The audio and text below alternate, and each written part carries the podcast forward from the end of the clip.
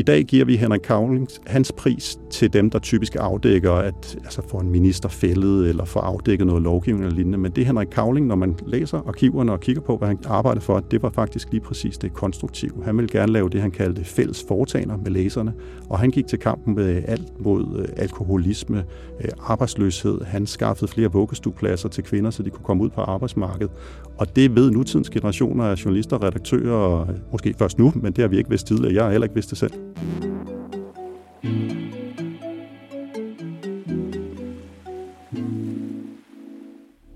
Ved du, hvor vilde opdagelser danske forskere går og gør, mens vi andre går på arbejde, til badminton eller i bad? Det spørger vi dem om i Videnskab fra Vilde Hjerner. Mit navn er Anja Setti Andersen, og jeg er professor i astrofysik og i offentlighedens forståelse for naturvidenskab. I denne podcast præsenterer jeg derfor lyttere som dig for nogle af de spændende forskningsprojekter, som videnskabsfolk arbejder med lige nu, og ikke kun inden for naturvidenskab, nu vi er i gang. Min medvært er redaktør Mette Holbæk. Hendes opgave er blandt andet at sørge for, at det ikke bliver alt for indforstået, når der er to nørder i samme rum. Velkommen til Videnskab fra Vilde Hjerner.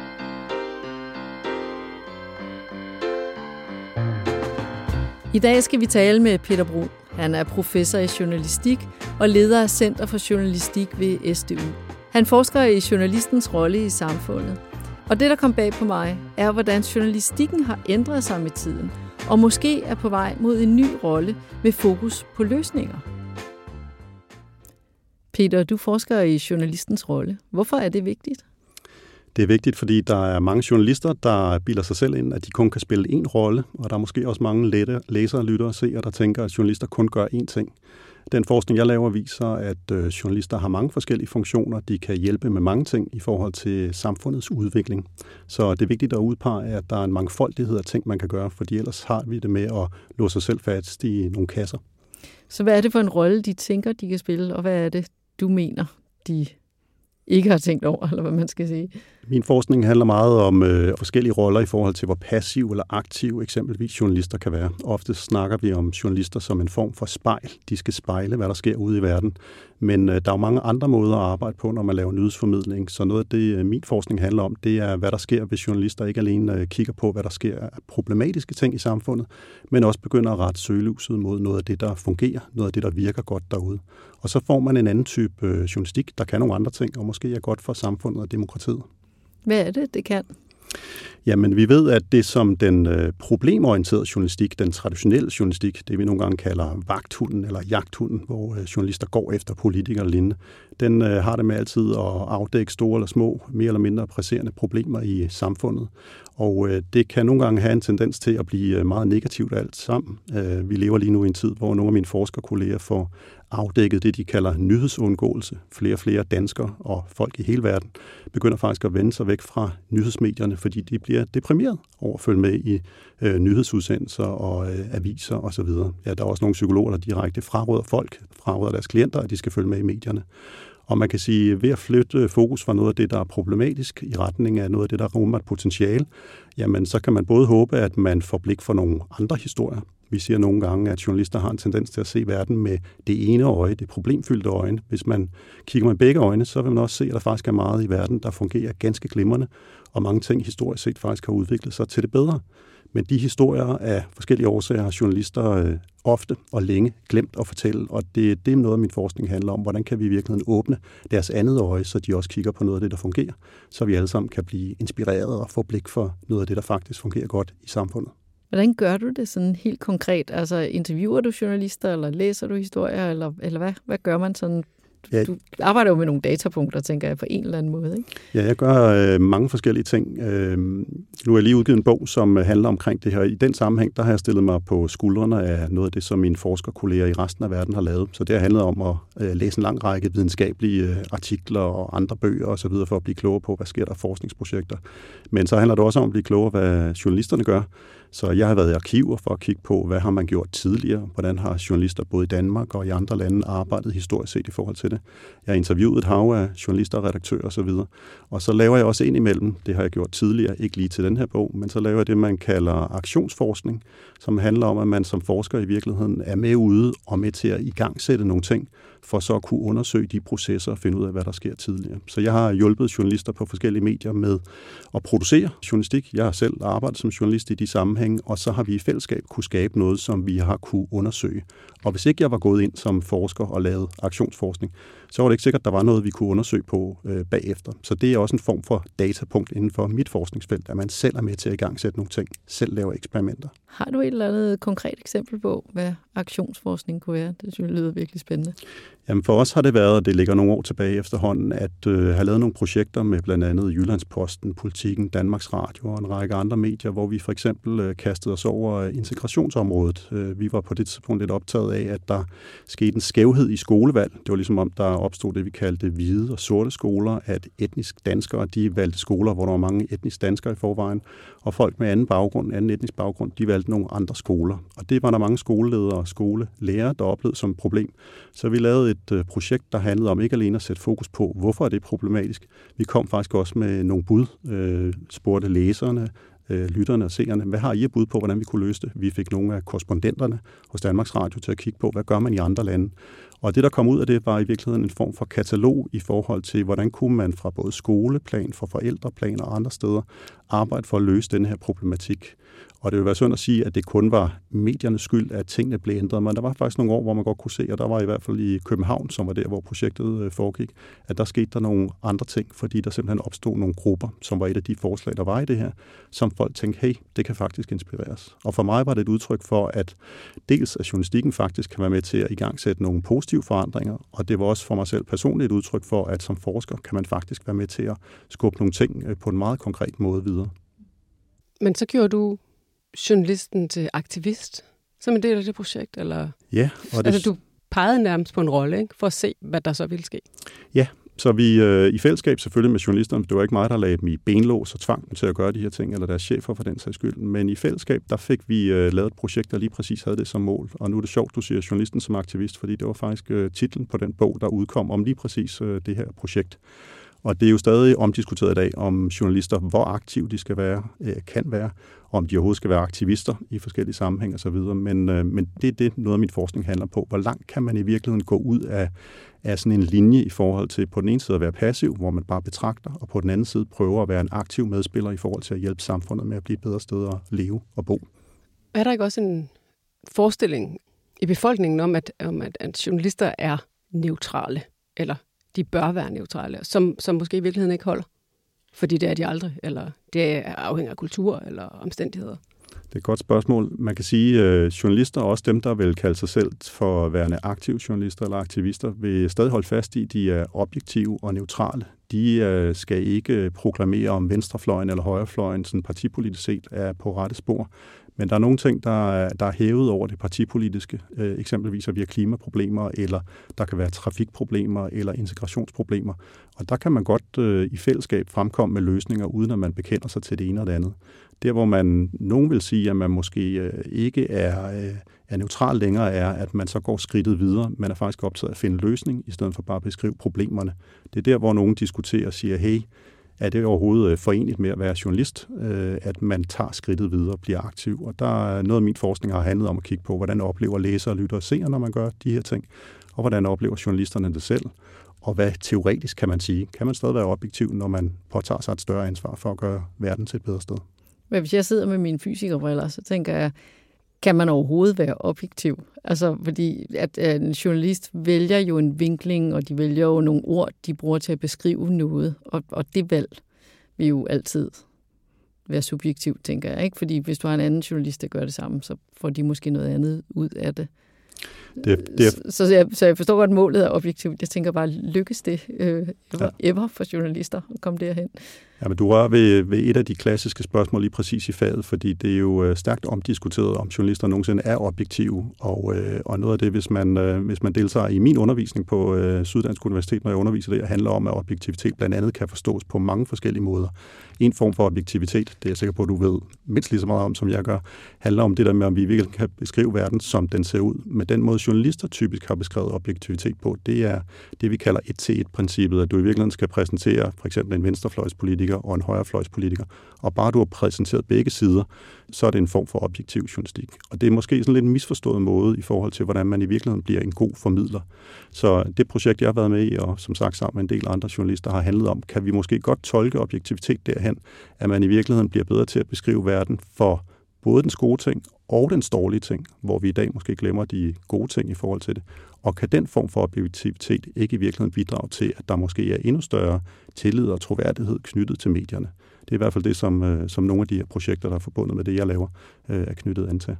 Nu er du lige udkommet med en bog, så det er måske lidt for tidligt at, at kunne konkludere på det, men du har jo skrevet andre bøger.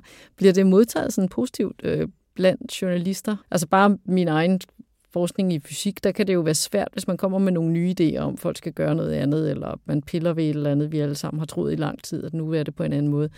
Så kan man jo se, at det er svært for folk at lægge fra sig, øh, og det tænker jeg, det må det jo også være for journalister. Så, så kan man gøre andet end at prøve at påvirke journalistuddannelsen, sådan så de nye generationer, eller er der også en vis interesse Er journalister i virkeligheden nysgerrige og, og indstillet på at gøre tingene anderledes? Jeg oplever i høj grad også, at der er en interesse, kan man sige, for den nuværende branche. Det er vigtigt at sige, at øh, det plejer jeg i hvert fald selv at sige, når jeg holder foredrag mange forskellige steder, at, at paradoxalt nok så er en branche som journalistfaget, som er så optaget af nyheder, er på mange måder et meget konservativt fag. Så det kan være svært at ændre de værdier, der er i faget. Ikke desto mindre så oplever man mange steder nu, at der er en åbenhed over for at prøve noget andet af. Og jeg tror det dels, det handler om at journalistikken er udfordret mange steder. Den er udfordret kommercielt. Øh, det er svært at få annoncekroner, fordi der er nogle store amerikanske tech-virksomheder, der stjæler de, eller snupper de annoncekroner lige nu. Så man mister indtægter på den side, abonnenter falder fra osv. Det vil sige, øh, lige for tiden så oplever vi desværre, rigtig mange journalister mister deres job. Så der er en søgen efter at gøre noget nyt, fordi det, der sker indtil nu, ikke rigtig fungerer. Så det skaber en åbenhed for at prøve nogle ting. Når det er sagt, så er der stadig folk, som tænker, at det her med at blive mere aktiv, eller måske ligefrem aktivistisk, jamen det er, det er en dødssynd. Da jeg var yngre forsker og første gang begyndte at interessere mig for det her, så var der en øh, mediechef, som jeg skal lade være med at nævne her, der på et tidspunkt i et radioprogram kaldte det den mest perverterede form for journalistik, han nogensinde havde hørt om, at journalister ikke alene skulle beskæftige sig med problemer, men også pege på løsninger. Det kunne der simpelthen ikke blive tale om. Øh, der oplever jeg trods alt, at der er nogle nye generationer af mediechefer og journalister i dag, der har en anden åbenhed og en anden interesse for at prøve nogle ting af. Så den der opfattelse, jeg har af, at øh, hvis jeg blev bedt om at definere en journalist DNA, så vil jeg sige, at det er noget med, at de er vagthune for samfundet, og de ligesom skal bide sig fast i sådan nogle ting, der ikke fungerer, og blotlægge det. Har det egentlig altid været sådan, fordi du sagde, nu var du også inde og kigge på det historisk, eller er det bare lige nu, det er sådan, og i tidligere var journalister egentlig noget andet? Er det, er det, er det sådan en veldefineret rolle? Fordi i fysik, der er fysikere jo altid været sådan nogen, der har afkodet naturen på en eller anden måde, i hvert fald de sidste 400 år.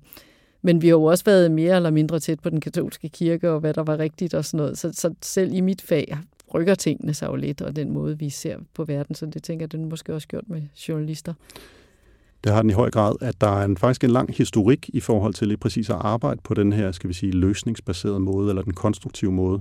Nu er der mange af øh, nutidens generationer af journalister og redaktører, der tænker, at det her det er sprit nye tanker, og øh, så diskuterer vi det ud fra det. Men øh, noget af min forskning har også handlet om, og det er der, hvor jeg er i arkiverne, det har været at kigge på, hvordan har man arbejdet i andre lande, og hvordan har man arbejdet tidligere i historien. Og noget af det interessante der, som er lidt en øjenåbner for, øh, for mig, og har også været for, for mange andre, både skal man sige, inden for forskningsfeltet og, og også i forhold til praktikerne, er, at det er faktisk noget, der har fundet sted mange gange tidligere i historien. Eksempelvis en person som ham, der hedder Henrik Kavling, som var chefredaktør for Politiken, og omkring starten af 1900-tallet ligesom var banebrydende. Man sagde, det var ham, der var med til at sikre presserevolution i Danmark, hvor man ligesom smed politikere og professorerne ud af redaktionslokalerne. Det var jo dem, der indtil da havde lavet aviserne. Og han begyndte så, Henrik Kavling, at ansætte øh, professionelle nyhedsformidlere, journalister, som vi vil kalde det i dag, osv. Det Henrik Kavling var meget optaget af, det er det, man måske kunne kalde øh, redningshundsjournalistik. Nu snakker mm. du, Anja, om Jamen, Kavlingprisen, ja, den ja, går præcis. tit til folk, som har afdækket et eller andet. Ja, og det er, det er en kampagnejournalistik. Ja, men det sjove er, at øh, vi i dag giver vi Henrik Kavlings, hans pris til dem, der typisk afdækker, at altså får en minister fældet, eller får afdækket noget lovgivning eller lignende. Men det Henrik Kavling, når man læser arkiverne og kigger på, hvad han gjorde, øh, arbejde for, det var faktisk lige præcis det konstruktive. Han ville gerne lave det, han kaldte fælles foretagender med læserne, og han gik til kampen med alt mod øh, alkoholisme, øh, arbejdsløshed. Han skaffede flere vuggestuepladser til kvinder, så de kunne komme ud på arbejdsmarkedet. Og det ved nutidens generationer af journalister redaktører og øh, måske først nu, men det har vi ikke vidst tidligere. Jeg har heller ikke vidst det selv. Så der har flere gange i historien, at nogle af vores største KF'er faktisk lige præcis har arbejdet på den her måde. Og det synes jeg både er inspirerende, og når man fortæller de historier, så er der mange, der også begynder at tænke, at hvis Kavling gjorde, så kan vi vel også. Mm. Og interessant nok, så er det jo ikke kun i Danmark. Det viser sig en anden uh, kendt uh, journalist og redaktør, som vi uddeler nogle af de fineste priser efter, nemlig Pulitzerpriserne. Joseph Pulitzer i USA i nogenlunde samme periode havde de samme ting, han arbejdede efter. Han vil gerne bidrage til en journalistik, der gjorde ting, som man kaldte journalism that does things, øh, sat kampagner i værk og gjorde alle mulige ting for at få øh, bugt med fattigdom, øh, sygdom. Øh, han lavede også andre typer projekter, såsom Frihedsgudinden er faktisk rejst, fordi at Joseph Pulitzer fik betalt øh, den pedestal, øh, som Frihedsgudinden blev, blev fragtet over til. Så, så der er faktisk en historik øh, bag de her ting, og så af forskellige årsager, så er det forsvundet ud. Men nu prøver vi at genaktivere det igen, kan man sige. For øh, lytternes skyld, øh, nogle eksempler på nutidig konstruktiv journalistik, hvad kunne det være? Jamen det, er, det optræder på mange forskellige måder, og man kunne måske kort beskrive konstruktiv journalistik som når journalister fokuserer på noget, der rent faktisk øh, fungerer, øh, eller når de bidrager til, at vi øh, prøver at finde på løsninger til forskellige typer ting og du oplever det inden for, øh, for alle felter.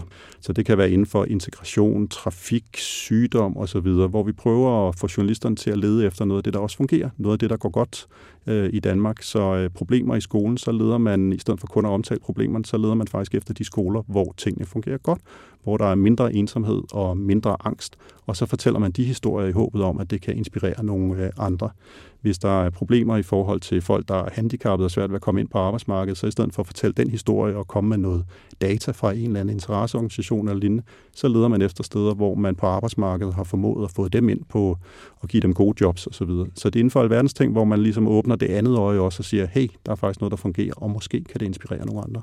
Altså, jeg er uddannet i det forrige årtusind, øh, og jeg ved, jeg vil ikke være kommet forbi øh, min redaktør med en god historie på den måde. Altså det vil, jo, det ville jeg måske, fordi jeg var praktikant. Altså det var, det var ligesom lavere nede i hierarkiet, sådan en uh, happy-go-lucky-historie om noget, der lykkedes. Vi skulle ligesom finde et problem. De bliver ikke øhm, afvist af deres redaktør med sådan et argument om, at det er der ikke nogen, der vil læse. Eller har, har I data på, at det vil vi faktisk gerne læse? Det er noget af det, som vi er i gang med at lave forskningsprojekter. Der er nogle forskningsprojekter, der faktisk tyder på, at det er noget af det, som læserne, lytterne, seerne efterspørger. Altså, øh, der er i hvert fald data, der tyder på, at hvis vi bliver ved med at fokusere på alt det negative, så slukker, så, vi. så, slukker vi, så forsvinder de osv. Dermed ikke sagt, at alle de chefredaktører eller redaktører eller journalister, du måtte møde i dag, alle sammen tænker, nu skal vi se på verden med begge øjne, både det positive og det negative. Der er stadig en kæmpe lang vej, og det er noget af det, der gør mig brændende som forsker, da jeg kan se, at øh, en ting er at lave forskning, noget andet er at få den ud at leve og få den til at få nogle konsekvenser. Så det er ikke for at sige, at øh, vi er i mål øh, på nogen som helst måde i forhold til det. Men der er en bevægelse i gang, øh, som jo er skabt af, skynder mig at sige, mange, mange andre end mig. Øh, jeg er jo sådan set bare en enkelt forsker i den her sammenhæng osv. Men jeg tror, der er sket nogle ting siden de små tusind år siden, at du, øh, Mette, var, øh, var journalist. Der er jo også nogle sådan, nogle, øh, sådan subkulturelle tiltag. Altså jeg, jeg følger der flere Instagram-accounts, og der er sikkert også uh, Twitter-accounts og sådan noget, som netop er sådan noget good news. Øh, og som nærmest er sådan gode cases altså virkelig opbyggelig journalistik, hvor man, hvis man nu arbejder med det samme projekt i en kommune, så kunne man nærmest ringe til hende der i Uruguay og spørge, hvordan fanden de havde gjort det. Altså, så man kan se, hvordan det kan sprede sig som sådan en positiv ring i vandet. Så, så der er jo små ting på vej, så virkelig handler det om, at du også får påvirket sådan rammerne og strukturen med forskningen. Det er i hvert fald en del af det. Så synes jeg, du peger på noget, som jeg tror også er inspirerende faktisk for en del øh, medievirksomheder og journalister i dag. Det er, at de kan se, at nogle af dem, der faktisk er dygtige i en digital virkelighed til at få skaffet øh, noget opbakning og nogle kliks og nogle likes og alt muligt andet. Det er nogen, der ikke nødvendigvis er uddannede journalister, men som er gode til at formidle og lige præcis formidler måske også med det der andet øje, hvor man har et blik for, hvad der fungerer.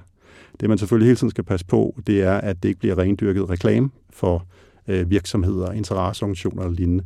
Og det er derfor, vi snakker om, at man skal kigge med begge øjne. Man skal både være med blik for det kritiske, negative, og samtidig skal du så omvendt kigge efter noget af det positive. Og der kan man sige, at nogle af de her influencers, eller nogle af dem, der er gode til at bruge nye medier, de, det er måske rendyrket øh, positivistisk, øh, eller på den positive øh, tilgang, de har i forhold til, hvordan de arbejder. Der skal journalistikken gerne lige huske at være det kritiske også.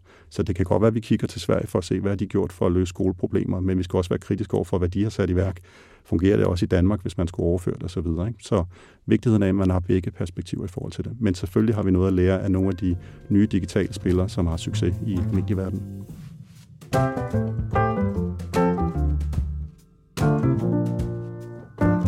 Hvad har overrasket dig mest i din forskning, lige præcis i konstruktiv journalistik? Og jeg tror, at en af de store øh, oplevelser, det har klart været det her historiske, med faktisk at finde ud af, at øh, dem, vi, vi plejer at sige, vi står på skuldrene af, de vil faktisk noget andet, end det, vi har gjort indtil nu. Øh, og, og det vidste vi, du simpelthen ikke, da du gik i gang? Det, det, jeg havde godt hørt lidt historie om, jeg havde læst en lille smule, men, men det er jo det, jeg har jo tid som forsker, og nu har jeg haft et år, hvor jeg kunne bore mig ned i de her ting. Det er jo selvfølgelig de færreste journalister eller chefredaktøren, der har tiden til at gøre det. Men det er jo der, hvor forskningen kan bidrage med noget, også selvom man ikke kommer fra naturvidenskab, men man kommer fra en samfundsvidenskabelig eller humanistisk retning, at så finder vi noget i kulturen, som i virkeligheden er opbyggeligt, og noget, som vi kan basere vores øh, fremtidige arbejde på. Det synes jeg var interessant. Øhm, så bliver jeg til stadighed forundret over øh, på den ene side, hvor konservativ vi nogle gange kan være i mediebranchen. Nu siger jeg bevidst vi, fordi jeg har sikkert også mine skæve sider i forhold til det. Det er den negative udlægning, og omvendt så kan jeg afsløre, at der er nogle generationer på vej. Det går i hvert fald på den journalistuddannelse, som jeg er leder for, som har et brændende engagement, og for hvem det der med det konstruktive, det passer fuldstændig ind i, hvordan de oplever at være 18-19 år. De vil gerne ud og fortælle historier om ting, der også fungerer, og de vil gerne ud og sætte deres præg på verden på en god måde øh, i forhold til det. Så for dem handler det i virkeligheden om at huske på, at de også skal være kritiske en gang imellem. Det, det er min oplevelse. Så der sker noget også generationsmæssigt.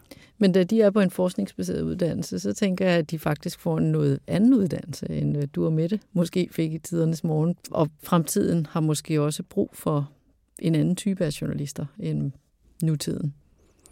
Jeg bilder mig i hvert fald ind, øh, og nu skal man selvfølgelig også være kritisk over for mig som forsker, men jeg bilder mig ind, at det forskningsbaserede i hvert fald i nogen sammenhæng kan noget, og det er klart, at inden for øh, journalistfaget, der har den måde, man tidligere er blevet uddannet eller trænet, har været en form for mesterlærer at man blev ansat som elev, og så lærte man øh, af den mester, man havde siddende på bordet ved siden af, som havde været i branchen 20-30 år osv.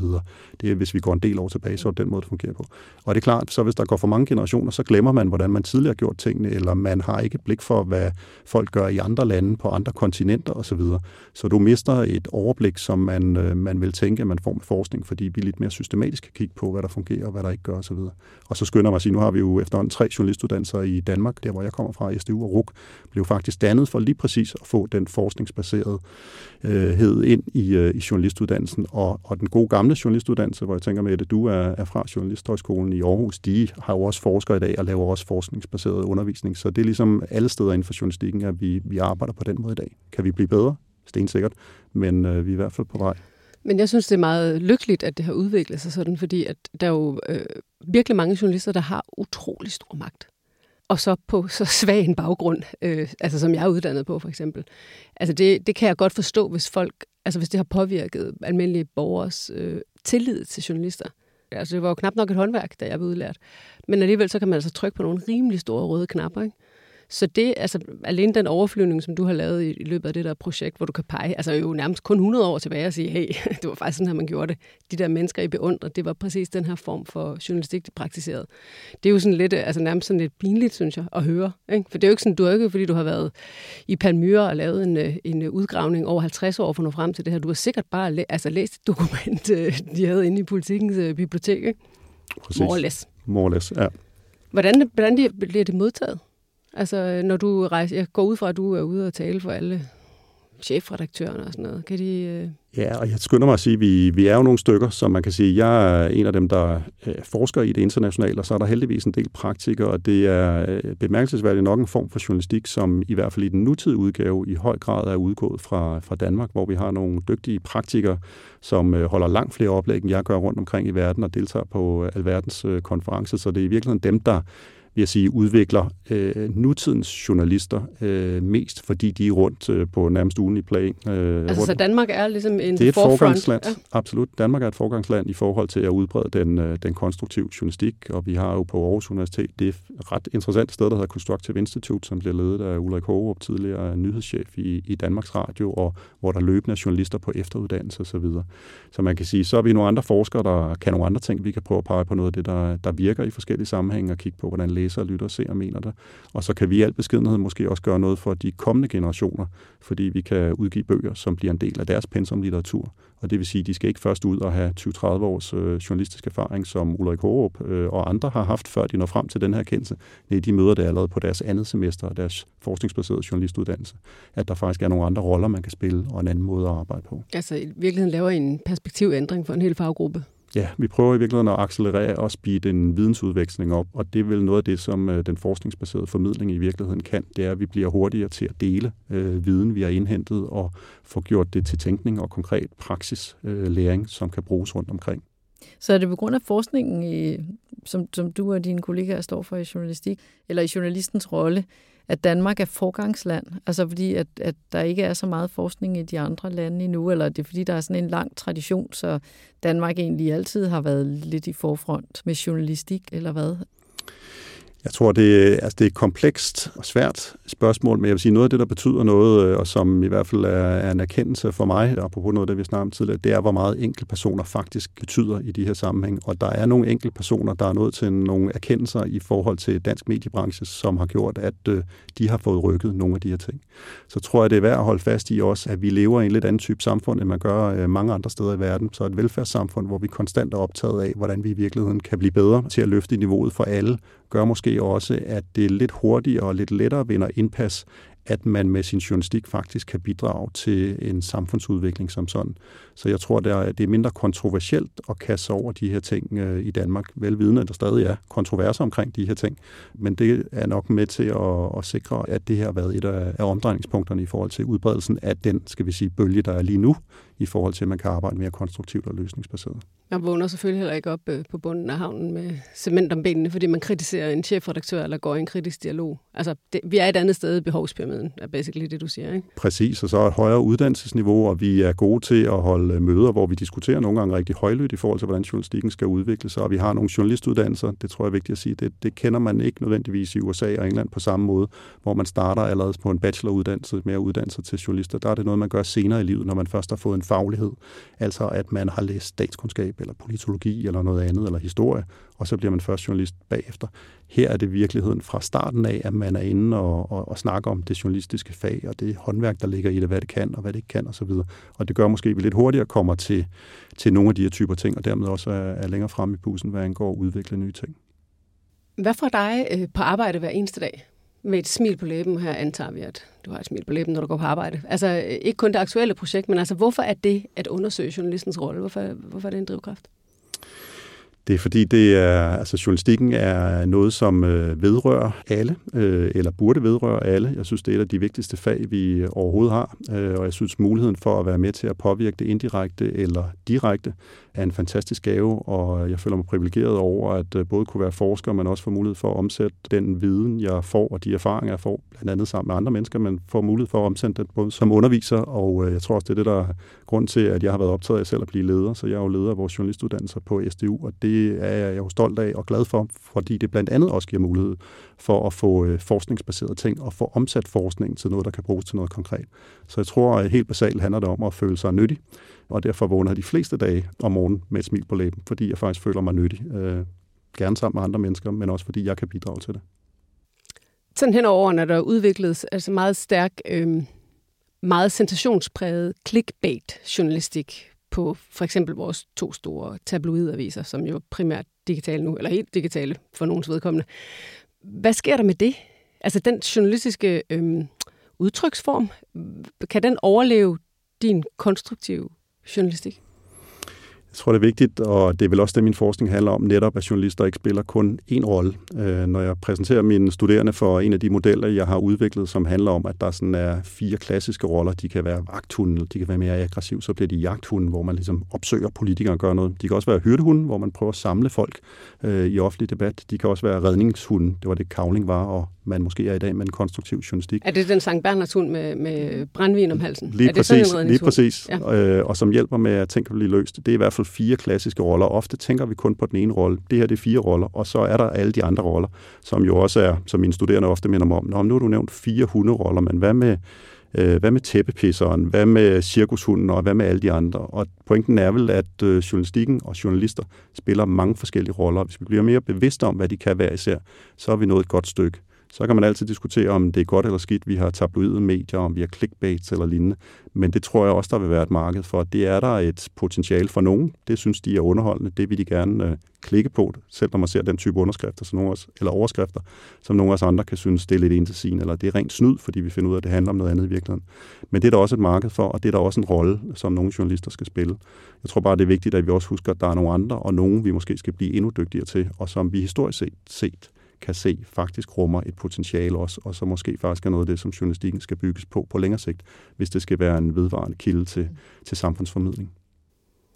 Nu er du en ung mand, så der er jo lidt tid til, men når du ligger der på dit sidste leje med hænderne foldet på brystet og en nælke i hånden, hvad håber du så, at du har nået med din forskning, hvis du har noget, du gerne vil nå? Jeg håber ikke nødvendigvis, at det er, at, at det er mit navn eller øh, min bog eller mine bøger, der bliver husket, men jeg håber, at der er noget i det, som jeg har været med til at afdække, som er blevet til sådan en øh, tænkning, uden at folk ved, hvor det kommer fra, og som er blevet til en form for læring, som ligger i deres hænder, så, øh, så det kan være, at de laver redningshundsjournalistik, uden egentlig at tænke på, at øh, om det har Peter Bro været med til at få afdækket, hvad det kan og hvad det ikke kan, og han har peget på de historiske konsekvenser, og han har lavet målinger af, hvad folk synes om det osv., men at det rent faktisk er noget, som folk bare bruger derude. Øhm, og for mig er, er det der med at være nyttig, øh, samfundsnyttig, og at det ligger i forskning, det ved jeg godt bryder med den tilgang, nogle forskere har til deres arbejde, men for mig er det altafgørende i forhold til, at jeg laver det, jeg gør, og, og dukker glad op på arbejde. Så du vil i virkeligheden gerne bidrage til en lærebog til de kommende generationer? Altså, det er i hvert fald det, jeg tænker, hvis jeg skulle komme med et eller andet, så hvis man kunne lave et eller andet, der vil blive del af en lærebog, som de unge mennesker blev undervist efter, så vidste man virkelig, at man havde fået sat et lille spor. Ja, og jeg vil håbe, at den bog, der, der ligger foran mig lige nu, at den er et skridt på vejen, øh, og den tror jeg vil blive brugt i nogle fag rundt omkring, øh, og så kan det godt være, at vi skal blive endnu mere konkret i de kommende år. Det er i hvert fald noget af det, jeg overvejer i min forskning, om, øh, om det ikke skal blive endnu mere håndgribeligt, og så er vi måske i retning af den lærebog, som du snakker om, som man også kan bruge i de meget praktiske fag øh, i forhold til det, så vi som forskere og jeg som forsker hjælper med at omsætte noget af den viden, så det bliver meget håndgribeligt. Det har været virkelig spændende, og ikke kun fordi jeg har en halv, halvsløj journalistuddannelse bagagen. Du virkede også, som om du fik noget ud af det. Ja, jeg er blevet meget, meget klogere. Faktisk, at, at vi kan hjælpe andre lande med at overveje, hvordan man kan gøre det. Øh, og der er jo nok ikke nogen tvivl om, at ligesom alt muligt andet i samfundet, så skal den rolle jo også ændre sig løbende, fordi samfundet har forskellige behov. Og i virkeligheden er det vel også sjovere at være journalist, hvis man kan have flere forskellige roller, tænker jeg. Jeg kender i hvert fald nogle journalister, der snakker om øh, køleskabstesten, og det er, at der er enormt meget journalistik, det bliver kylet ud, lige snart man har indtaget det, men de stykker journalistik, som faktisk bliver hængt op på en køleskabsdør, fordi folk har lyst til at gemme det, hvad enten det er, fordi det er afsindigt velskrevet eksempelvis, mm. eller fordi det rummer en fantastisk opskrift på, hvordan man laver spaghetti bolognese, eller måske i virkeligheden udpeger, hvordan man kunne gøre i forhold til at danne legegrupper eller lignende at det faktisk er det store mål. Køleskabstesten, at man kan lave ting, som er nyttige også for andre mennesker, både som forsker, men også som nyhedsformidler. Det kan jeg godt sætte mig ind i. Det er et meget smukt billede. Inde på et køleskab, i stedet for at blive det, man pakker fisk ind i. Fuldstændig. Tak for i dag, Peter. Selv tak. Du har lyttet til Videnskab fra Vilde Hjerner. En podcast om danske forskers jagt på forklaringer, svar og løsninger. Lærte du noget spændende? Forstod du noget nyt? Så send podcasten til en nysgerrig ven. Eller del den med alle dine venner.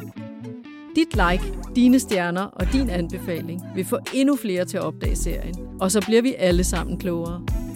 Denne podcast-serie er produceret af Benjamin de Sousa for Niels Bohr Instituttet, tilrettelagt af Mette Holbæk og mig, Anja Setti Andersen.